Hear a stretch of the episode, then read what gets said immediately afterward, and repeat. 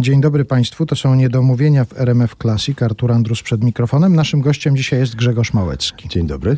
Chyba pierwszy człowiek, którego znam, który był Grigorijem. Tak? No bo znałem rzeczywiście wcześniej samych Janków Kosów.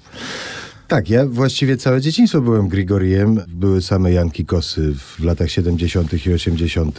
na podwórkach. Ja z racji imienia byłem zawsze Grigoriem, co zresztą niezwykle mi schlebiało, bo uważam, że Grigori był najfajniejszy z całej ekipy i mimo, że jeździł radzieckim czołgiem, to miał amerykańską e, kurtkę i w ogóle trochę wyglądał jak Harleyowiec. Nawiązuję tutaj do felietonu Grzegorza Małeckiego, w którym to wyczytałem taką Tak. właśnie informację. Te felietony to jest pozostałość po próbie studiów dziennikarskich, czy jakaś potrzeba wypowiadania się swoim tekstem? No tak, aktorzy mają niestety tę skłonność, że bardzo lubią się wypowiadać własnym tekstem. Zazwyczaj jesteśmy wyposażeni w teksty zupełnie inne niż nasze własne. Mamy w gębach teksty autorów i w związku z tym jest jakaś taka wielka potrzeba i widzimy to zresztą na co dzień, nie? że aktorzy muszą się wypowiadać na różne tematy. No chyba stąd mi się to wzięło, no żeby raz na jakiś czas coś powiedzieć od siebie, a nie tylko Szekspirem, Mickiewiczem albo Słowackim.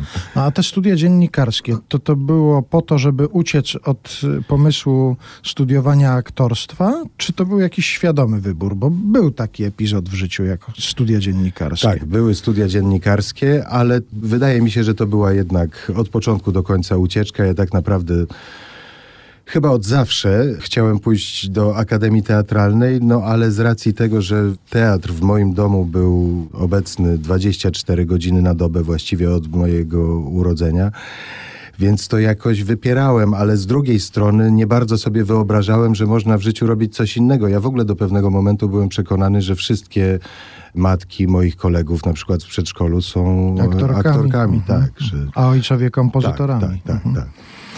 Potem się okazuje, że jednak nie zawsze coś takiego. Nie dzieje. zawsze, nie zawsze. I tak. co wtedy? Jak sobie poradzić z taką traumą, jak sobie człowiek uświadamia, że nie, że, że matka każdego kolegi nie jest aktorką? Nie, to nawet nie, nie jest chyba trauma, to raczej ulga. Czy słuchałeś tegorocznego konkursu Chopinowskiego? Oczywiście.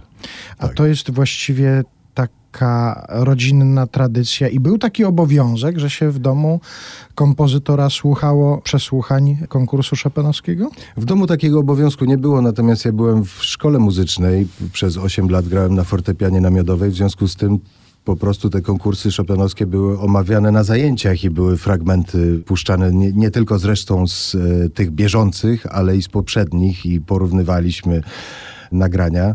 W związku z tym ten konkurs szopenowski, znaczy ja nie uległem w tym roku temu, co staram się nie ulegać i nie dawać temu wyrazu publicznie, bo rzeczywiście miałem takie poczucie, że jakieś szaleństwo tak jakby e, Wszyscy się opanowało. znają Tak, nagle. że nagle wszyscy się znają na tym Chopinie. E, 40 milionów słuchaczy w tym Trochę kraju. tak? tak, co, trochę to było absurdalne, a z drugiej strony jakieś urocze. No to jakby grała reprezentacja Polski. Tylko lepiej.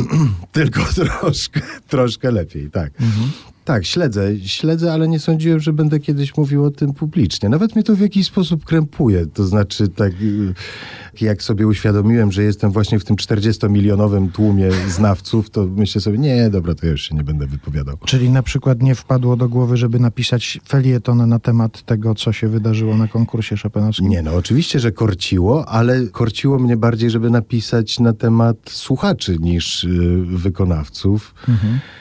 No mamy jakąś taką, no wszyscy wiemy o tym i e, zauważamy, że mamy jakąś taką skłonność do komentowania wszystkiego, co polskie i podniecania się tą naszą polskością.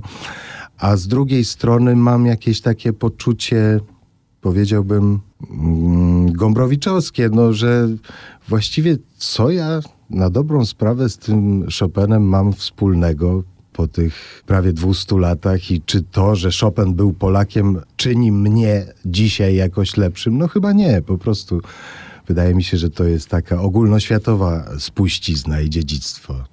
A ten fortepian, ta nauka gry na fortepianie, o czym wspomnieliśmy przed chwilą, szkoła muzyczna, to już jest melodia przeszłości? Czy zdarza się zasiąść do fortepianu i pograć? Obawiam się, że to nawet jest trochę melodia przyszłości, ponieważ już za chwilę zaczynam próby w teatrze dramatycznym do spektaklu Amadeusz w reżyserii Anny Wieczór i już zostałem uprzedzony, że będą korzystać z moich marnych, bo marnych, ale jakichś umiejętności pianistycznych. Drżę, dlatego że fortepianu mhm. nie dotykałem od kilkudziesięciu lat. No więc nie wiem, jak sobie poradzę, ale wydaje mi się, że to jednak fajne wyzwanie. Mam grać tam Salieriego. Nie znam się na tym, ale wydaje mi się, że z grą na fortepianie jest jak z jazdą na nartach. Jak się człowiek nauczy, to już nie zapomina. Tak, no ale... Powiedziałem, że się nie znam, dlatego tak śmiało wygłosiłem tę tezę. Wydaje mi się, że można łatwo złamać nogę, jak się wiele lat nie jeździło. Narciarstwo na chwilę odstawmy, sięgnijmy po muzykę. Płyta laureata tegorocznego 18 konkursu Chopinowskiego Bruce Liu w RMF Classic.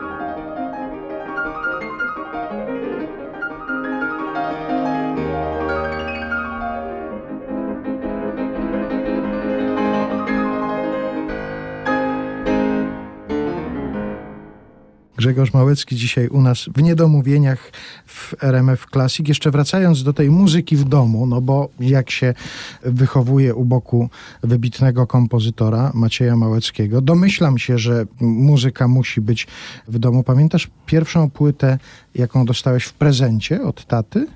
Pamiętam, nawet kilka dni temu komuś o tym opowiadałem. Pierwsza płyta to było Bad Michaela Jacksona. Czyli jak przystało na kompozytora muzyki klasycznej. Klasycznej, prawda? tak, tak. To była y, relikwia. Nie wiem jakim cudem w, gdzieś tam w połowie lat 80. ojciec wyjechał na kilka dni y, w jakiejś sprawie za, zawodowej do Londynu i miałem tylko jedną prośbę. Michael Jackson Bad.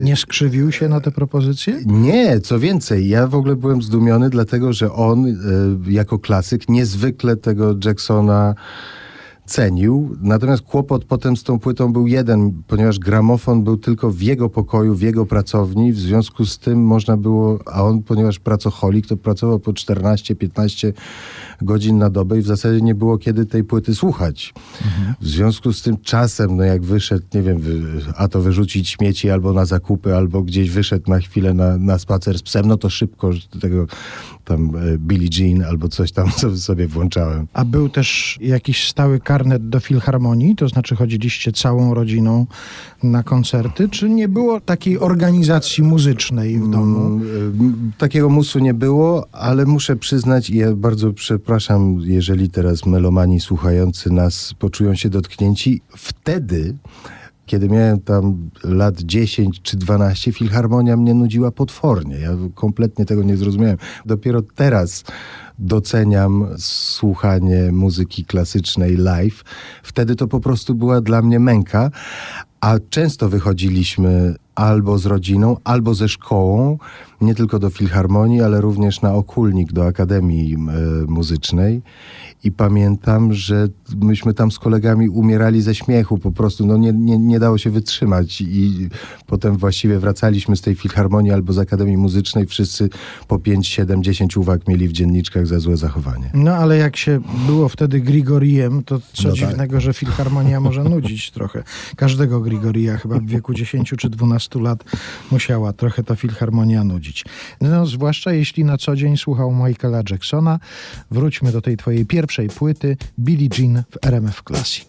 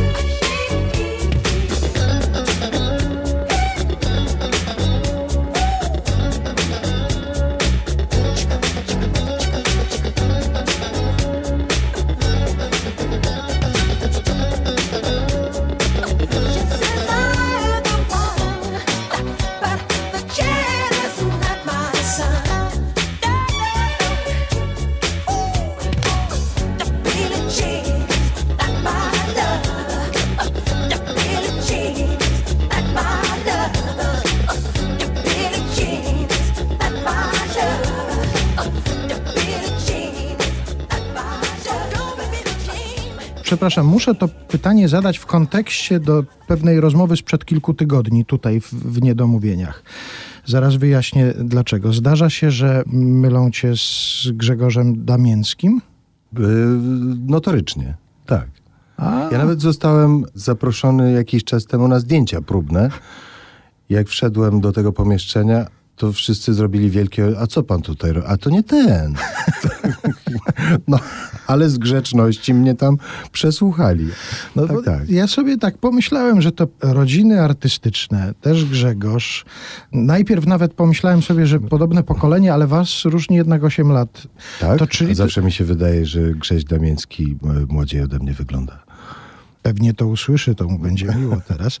Ale tak sobie pomyślałem, że może się zdarzać, że Grzegorz Damięcki, Grzegorz Małecki mogą gdzieś funkcjonować w obiegu. Też aktorzy, którzy się skoncentrowali na teatrze, obaj właściwie. Tak. Czy ta wasza koncentracja na teatrze nie wynika z tego, że wy ten teatr mieliście pod bokiem i zobaczyliście, że film, telewizja i tak dalej, to proszę bardzo, ale jednak teatr to jest najważniejsze. Czy to nie właśnie z domów nie wynieśliście takiego skoncentrowania na teatrze? Nie wiem, czy z domu, czy nie z domu. Ja pewnie po części tak. Natomiast miałem też to szczęście, że e, na samym początku mojej drogi zawodowej, tuż po Akademii Teatralnej, trafiłem do Teatru Narodowego w Warszawie. Moim dyrektorem był wielki artysta Jerzy Grzegorzewski. Natychmiast e, zacząłem też pracę z, z takimi tuzami jak Jerzy Jarocki, Piotr Cieplak, Jan Englert i właściwie ten teatr był tak dla mnie absorbujący, że kompletnie zapomniałem, że aktorstwo jeszcze można uprawiać na, na innych polach. Co więcej, przez wiele lat miałem takie poczucie, że że chodzenie do seriali to jest coś gorszego, coś mniej szlachetnego. To oczywiście jest niemądre. Ja nie twierdzę, że tak jest. Mówię, y, jakie miałem poczucie w wieku dwudziestu paru lat. I tak mi chyba zostało. Ja się czuję aktorem w zasadzie wyłącznie teatralnym. W sumie film i telewizja są dla mnie jakimś takim dodatkiem. Miejscem, gdzie się spełniam tak naprawdę jest teatr. Zresztą zacząłem również reżyserować y, w teatrze.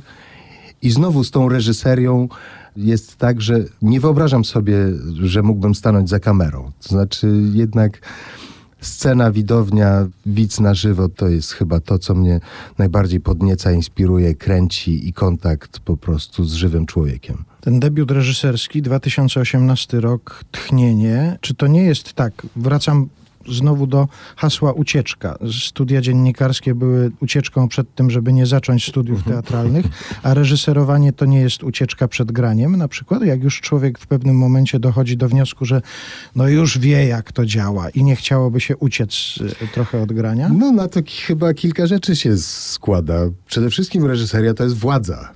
Nie, A, to nie poniosło. oszukujmy tak, się. To poniosło. ale też takie poczucie sprawczości. Aktor to jest jednak takie medium, za pomocą którego wypowiada się reżyser, autor tekstu, scenograf, producent, kostiumograf. W związku z tym ja mam takie poczucie coraz bardziej dojmujące i krępujące mnie na scenie, że jednak jestem cały czas pionkiem albo jakąś osobą występującą cały czas w czyjejś bajce. To znaczy, że nie jestem, nie jestem do końca twórcą. Oczywiście teatr tworzy się w rozmowie, w dyskusji, to jest pewna też sztuka kompromisów, ale koniec końców te decyzje podejmuje reżyser. I oczywiście ja zażartowałem o tej władzy na początku, ale jest coś w tym. To znaczy takie poczucie, że teraz to ja stwarzam, ja zapraszam do mojej bajki, ja zapraszam do mojego świata.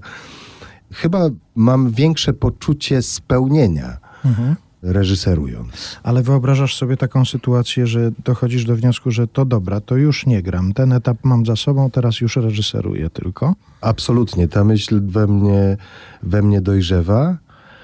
Nie wiem, czy to się stanie za rok, dwa, pięć. Być może się nigdy nie wydarzy, ale faktycznie chciałbym przenieść ten ciężar jednak w kierunku reżyserii. A Gdzieś mówiąc o tym, jak pracujesz nad rolą, powiedziałeś coś takiego, nie oglądam wcześniejszych realizacji dramatu, żeby się nie sugerować tym, jak to, Tak. jak to było zagrane. Co prawda zastanawiam się, jak się gra Gustawa Konrada, jak można uniknąć skojarzenia z Gustawem Choloubkiem. No nie da się chyba, co? No nie da się uniknąć i nie da się tego uniknąć również widowni, więc tym bardziej pracując nad Gustawem Konradem, myślałem, że broń Boże, to znaczy nie, nie, nie oglądać żadnych materiałów z 68 roku, nie oglądać Konwickiego Lawy, nie, żeby broń Boże niczym się nie zasugerować, ale też żeby nie czuć tego strasznego obciążenia, bo muszę mhm. powiedzieć, że akurat ta rola w Teatrze Narodowym, Gustaw Konrad w Dziadach, to było chyba takie największe obciążenie psychiczne. Ja nie mówię nawet o skali trudności tego wyzwania, bo w gruncie rzeczy nie było ani mniej, ani bardziej trudne niż inne rzeczy, które do tej pory robiłem. Natomiast ten bagaż historii, że to jest ta sama scena, na której wielki mistrz Gustaw Holubek e, grał Gustawa Konrada kilkadziesiąt lat wcześniej. Cała historia, która się wiązała z tym 68 rokiem, wydarzenia marcowe i tak dalej. To znaczy, każdy, nawet jeżeli ktoś tych dziadów, a przecież umówmy się, większość tych dziadów, 90% tych dziadów nie widziała, nie widziała tak, tak. ale jednak i tak ma swoje zdanie na, na ten temat i wszyscy wiedzą, że było to przedstawienie genialne, niepowtarzalne, jedyne i tak dalej. Więc to było strasznie obciążające i muszę powiedzieć, że w dniu premiery naprawdę myślałem, że ucieknę z teatru, tym bardziej, że na widownię zostali zaproszeni naprawdę ci uczestnicy wydarzeń marcowych i ci, którzy to przedstawienie widzieli e, w roku 68. W związku z tym no, no, byłem pewien, że chcąc, nie chcąc będę porównywany, więc trzeba było to naprawdę wyrzucić z głowy i nie było to proste. Natomiast jest taka magia sceny, że w, momencie, kiedy już zaczynasz, to właściwie o tym wszystkim zapominasz. Mhm, mhm. To jest też w ogóle piękne, tak mi się wydaje, w naszym zawodzie, że wchodząc na scenę naprawdę zapominamy o swoich problemach, o tym, co się działo przed chwilą, co się dzieje w naszym prywatnym życiu, o różnych obciążeniach i to jest też taki cudowny rodzaj terapii czy ucieczki. I pamiętam, że ta premiera Dziadów była o tyle dla mnie niesamowita, że właściwie kiedy powiedziałem pierwsze słowa, to już uciekł mi ten cały 68 e, cholubek, te wszystkie obciążenia. Natomiast trzy miesiące prób były straszliwe dla mnie. Jak to było oceniane potem, to wiemy, bo była nagroda też między innymi za tę rolę, a zaraz po tej premierze ktoś z tych właśnie wielkich zaproszonych na tę premierę przyszedł, coś powiedział? Były jakieś takie zakulisowe rozmowy? No były, były, były, były. Yy, no ja widzę jakieś skrępowanie, ale proszę, to nie do siebie się to mówi. Tak, tylko... no mówili, że że w że. Aha, tak, już wyobrażam sobie. Nie, no głupio mi teraz mówić, ale rzeczywiście e, dużo, bardzo, bardzo, bardzo miłych, mhm. e, ważnych dla mnie słów usłyszałem od ludzi, którzy widzieli i jedno i drugie przedstawienie no takich no, nobilitujących. Jak Państwo słyszą, trzeba sobie je wyobrazić, tylko te słowa, bo nasz dzisiejszy gość nie powie ani No nie słowa. wypada, nie wypada. Chciałem teraz coś przeczytać. To tak. na temat zawodu aktorskiego i pytanie brzmi, kto to powiedział, albo przynajmniej kto to mógł powiedzieć. Odczuwam paniczny lęk przed każdym nowym wyzwaniem, boję się, że nie podołam, że poniosę klęskę. Kiedy dostaję nowy tekst albo scenariusz, to w pierwszym momencie mam wizję nieuchronnej katastrofy. Dopiero powolne penetrowanie tekstu i mozolna praca nad nim pomagają stopniowo przełamać ten lęk. Właściwie tylko upór w dążeniu do przełamania i przezwyciężenia lęku trzyma mnie przy tym zawodzie.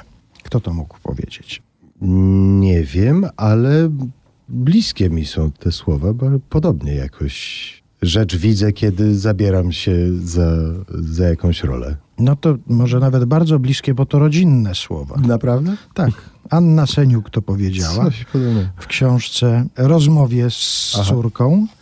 Książka Nietypowa baba jestem i tam jest taki fragment. I ciekaw byłem, czy to właśnie się genetycznie przejmuje. Tego rodzaju lęk przed każdą kolejną rolą. No nie wiem, czy genetycznie, ale rzeczywiście mam bardzo podobnie, że właściwie w pierwszych dniach po przyjęciu jakiejś roli tak, też mam poczucie, że to na pewno będzie katastrofa i że właściwie w co ja się wpakowałem i że na, najchętniej, to znaczy w ogóle po co ja poszedłem do szkoły teatralnej, trzeba było zostać na tym dziennikarstwie, po co mi to wszystko, tak, tak.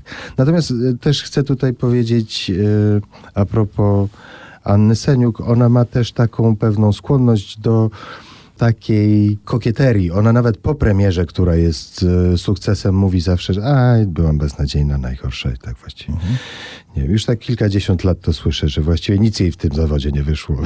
Bo rozumiem, że syn ma zupełnie inaczej, prawda? Po każdej premierze mówi, nie, no świetny byłem, było fantastycznie. Nie, ja do momentu premiery mam takie poczucie, że to będzie katastrofa, ale też po premierze już nie kokietuję. Czuję, kiedy jest dobrze, a kiedy gorzej. I chyba umiem ocenić, co mi wyszło tak, jak chciałem, a co nie, i umiem powiedzieć, o, to było dobre. Tego się nauczyłem. Tak. No to może mamy by tego samego nauczyć jeszcze. No właśnie próbuję niedługo, y, to ja ci może coś zdradzę teraz. To bardzo proszę, z Chociaż nie, przyjemnością. no, to miały być niedomówienia. No ale to nie musi być zdradzone wszystko, ale dużo wystarczy zdradzić. Ja w ogóle ostatnio pomyślałem sobie, że Anna Seniuk zasługuje wreszcie na dobrego reżysera. Do tej pory pracowała wyłącznie z Jerzym Jarockim, z Konradem Swinarskim i pomyślałem, że czas odwrócić trochę to, Tę historię. To, tak, to, to pasmo nieszczęść, które ją w życiu e, spotykało. Znalazłem bardzo ciekawy tekst, monodram. We wrześniu tego roku będziemy mieli premierę. Anna Seniuk po raz pierwszy w monodramie, a ja postaram się ją całkiem przyzwoicie wyreżyserować. Ale jeszcze się nie zaczęły próby? No tak już sobie czytamy, rozmawiamy. Mamy już termin premiery, 22 września, Teatr Polonia. Anna Seniuk po raz pierwszy w monodramie. I jeszcze reżyserowana przez syna. To jest bardzo ważne. Proszę sobie zapisać tę datę, proszę zapamiętać. 22 Nie wiem, września. e, e, jak będą wyglądać potem nasze relacje rodzinne po tej pracy. A moglibyście nagrywać próby, bo to by było ciekawe, żeby to potem zobaczyć, jak to Streaming robić Tak, tak, tak. Przygotowania do tego, żeby obserwować, jak syn reżyseruje matkę. A już się zaczęło przewidywanie katastrofy u Anny Seniuk, czy na razie nie ma takich sygnałów? Bo wracam do tego cytatu sprzed. E, e, Ale oczywiście, że tak. Ona przeczytała tekst. To jest tekst wybitnego brytyjskiego dramaturga Christophera Hamptona. Przeczytała go, powiedziała, że tekst jest genialny, natomiast mówi, no nie, no ale jestem tak beznadziejna, przecież ja to od razu położę, to daj to komuś innemu. To... Tak, tak, zaczęło się. To jest klasyka gatunku. Proszę zapamiętać datę 22 września, katastrofa w Teatrze Polonia. Tak jest. O tych rodzinnych współpracach jeszcze porozmawiamy za chwilę, a teraz posłuchajmy twórczości taty Macieja Małeckiego. Balladę o późnej starości Don Kiszota napisał z Wojciechem Młynarskim.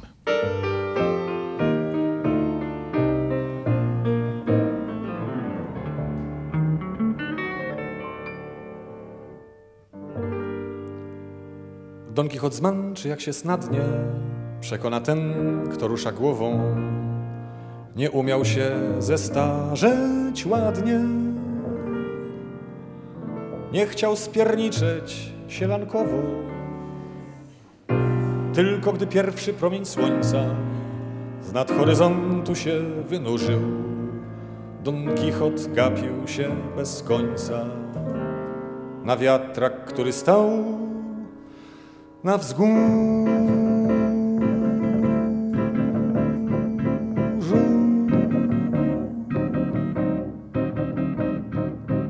I żal było mu, że już nie czas, by dawne boje toczyć, że brak w piersiach tchu, by jeszcze raz na Rosynanta skoczyć i hiszpański wiatr, gorący wiatr, nie zagra mu bolera i nie będzie Bart, wędrowny Bart, opiewał bohatera. Ech, zagrać by znów jedną z tych scen, jak dawniej kopie kruszyć i nasiekać łbów.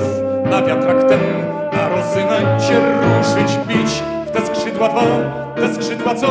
Bezczelnie w niebo sterczą i wciąż ci się zda, wciąż ci się zda, że śmieją się szyderczo. I wciąż raz po raz dwóch skrzydeł skrzyp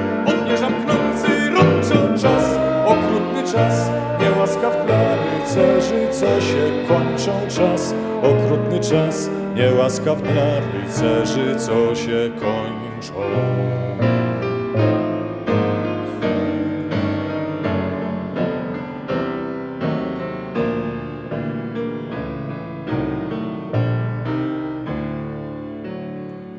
Przesłanie. Wielka jest Twoja menażeria, lecz proszę dojrzyj nas, o Panie, gdy nam już po Don Kiszoteriach przyjdzie spierniczeć i skapcanieć. Spraw wtedy, boś ty mądry sternik, by nas nie trzęsła szajba taka, by mógł spokojnie każdy piernik obok swojego przejść wiatraka.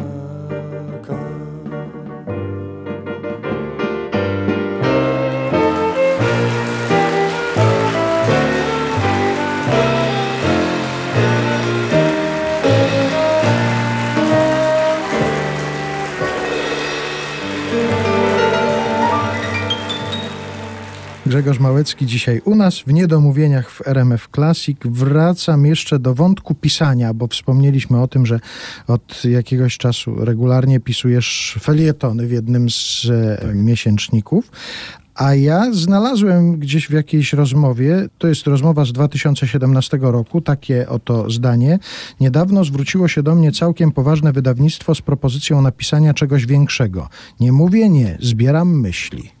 2017 rok. To zbieranie myśli trwa? Czy zostało porzucone? Czy... Mm. No ale oni mi zaproponowali e, napisanie czegoś naprawdę dużego, bo tutaj... E, Encyklopedii. Niemalże.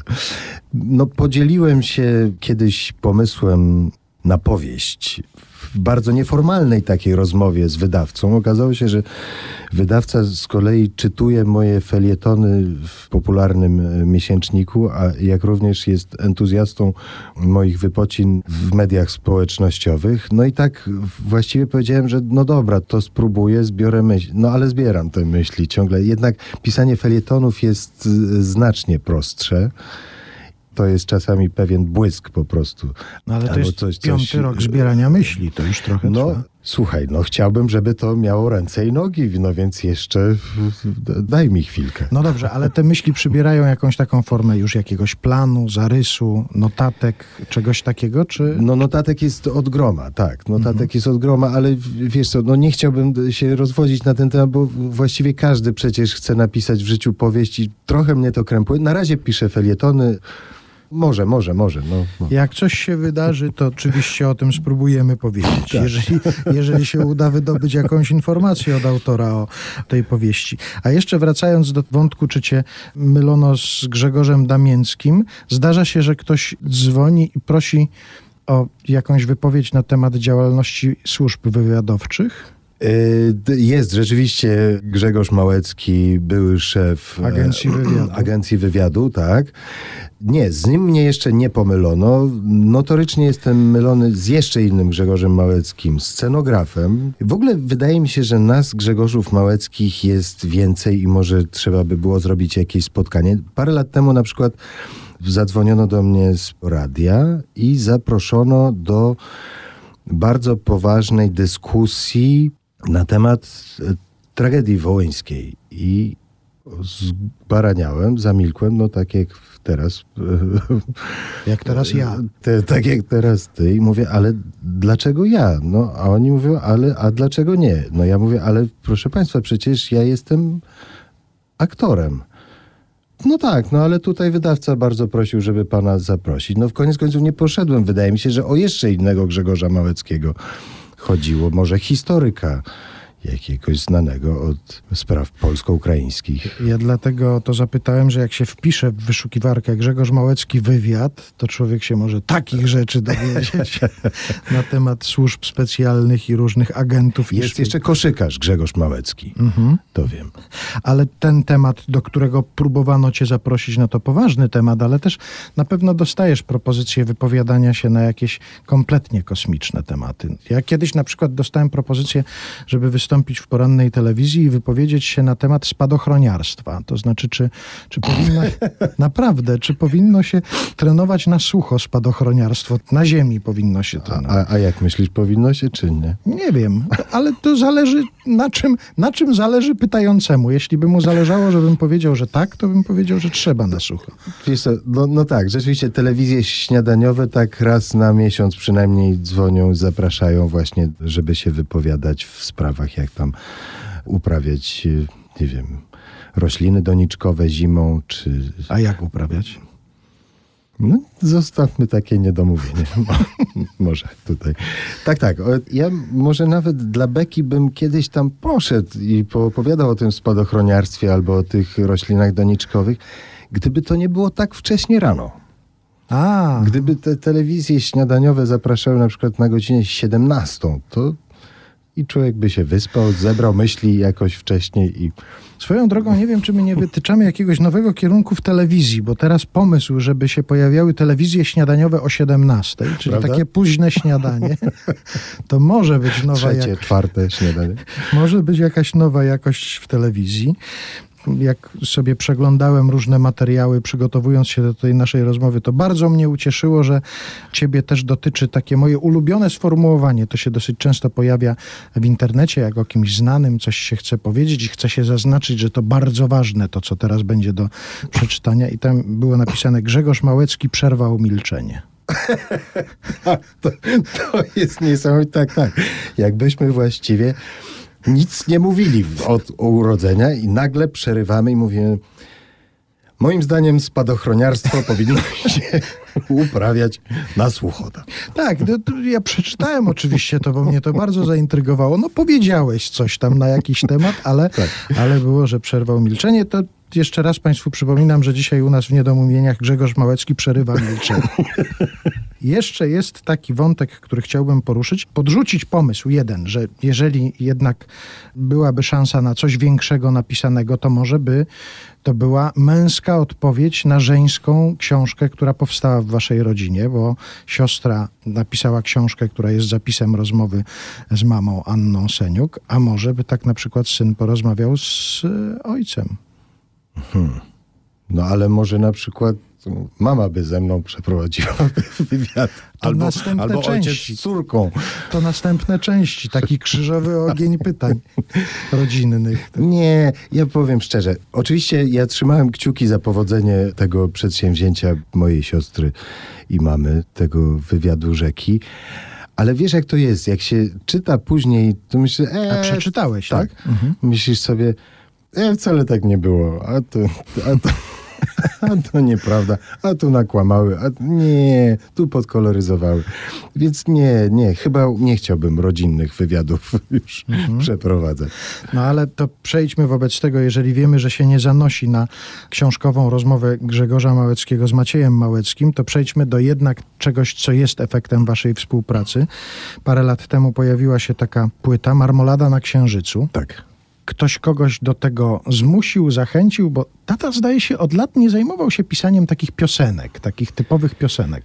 Był taki etap, kiedy pisał tak. dużo. Są wspaniałe piosenki, na przykład z tekstami Wojciecha Młynarskiego, do muzyki Macieja Małeckiego, ale potem jednak w inne rejony go poniosło muzyki, a tutaj nagle płyta z piosenkami się pojawia. Tak, ja zresztą w ogóle bardzo żałuję, że go poniosło w inne rejony. Nie, żebym y, nie cenił jego poważniejszej muzyki, muzyki klasycznej, natomiast uważam, że naprawdę jego piosenki z Agnieszką Osiecką, z y, Munarskim, Jonaszem Koftą, no to były perły rozrywki. Parę lat temu zwrócił się do nas Grzegorz Wasowski z takim dość szalonym pomysłem. Zaprosił nas na kawę i mówi, panowie, ja mam tu w szufladzie kilka bardzo niezłych tekstów mojego autorstwa. To skromny człowiek. Bardzo, tak. tak, znamy Grzegorza Wasowskiego i pozdrawiamy serdecznie. I mówi, ale potrzebuję też niezłego kompozytora i całkiem przyzwoitego wykonawcy. Co panowie na to? I nagraliśmy płytę z wielką orkiestrą symfoniczną, z towarzyszeniem naprawdę najlepszych jazzmenów też y, w kraju, jak Marek Napiórkowski, Henryk Miśkiewicz, Paweł Pańta. No to było dość... Nie, nie, ja sam właściwie jestem zdumiony, jak, jak do tego doszło. Tak, nagram, mam, mam na koncie jedną solową płytę i to rzeczywiście zrobiono z gigantycznym rozmachem.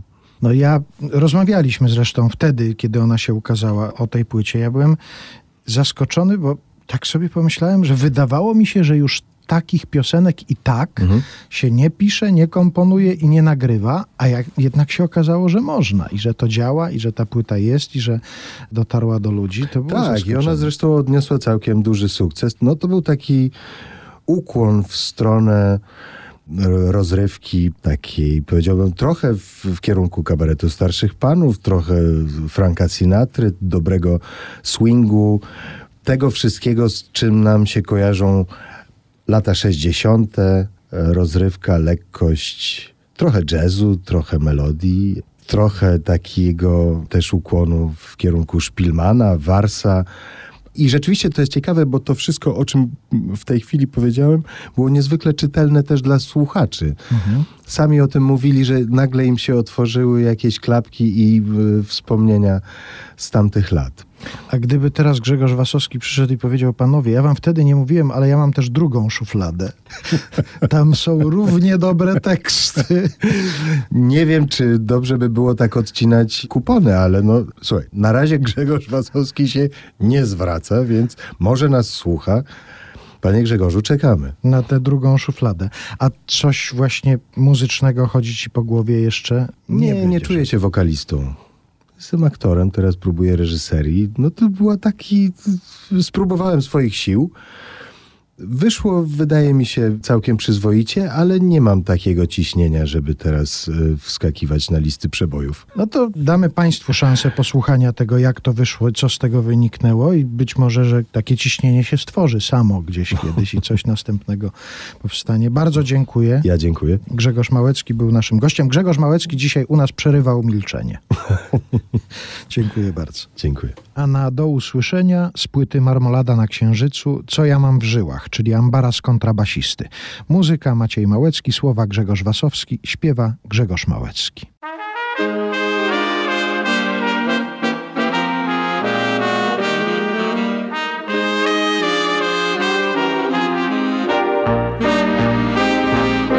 Drobne ukłucie, leciutki ból Samopoczucie w zasadzie kul Igła doskwiera, patrzę gdzieś w bok. Kończy pobierać strzykawki. Tłok! Oddałem krew do analizy. Poszedłem dzielnie całkiem sam. Bo zdaniem żony mej Elizy Coś nie w porządku, ja z nią mam już jutro wszystko będzie jasne, bo jutro mam wyniki mieć. Czy ja w ogóle dzisiaj zasnę? Nie chcę tak leżeć, myśleć, drżeć. Czy ja w ogóle dzisiaj zasnę? Nie chcę tak leżeć, myśleć, drżeć. Po rannej porze dostałem je Panie doktorze, dobre czy złe? Mów pan doktorze, napięcie skróć Lęku obroże z mej szyi zrzuć.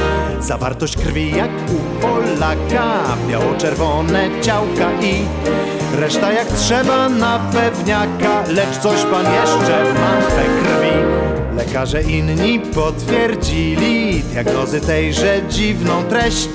Lecz o co chodzi nie zgłębili Nie miał kłopotów z tym mój teść Lecz o co chodzi nie zgłębili Nie miał kłopotów z tym mój teść Muzyk jazzowy, który rzekł Ha! Objaw nie nowy, masz to co ja I wtajemniczył mnie, że mam swing Tak jak Chińczycy dynastię Ming! Od urodzenia swing mam w żyłach Pulsuje sobie w nich tiktakt Podobno kiedyś wywróżyła mamie cyganka taki fakt. Do głowy swing mi w mig uderza Gdy w moich palcach burczy bas. Rzekł wybrykom to nie zmierza Mam aplauz u szerokich mas. Rzekł wybrykom to nie zmierza Mam aplauz u szerokich mam w żyłach dzień i noc. Co za siła, co za moc. Swing mam w żyłach, w żyłach swing. Co za siła, co za drink. Poi duży łyk i wdech. Płacz wyburzy wznosząc śmiech. Poi miło i do dna. Tak jak miłość twa i ma. Tak jak miłość twa i ma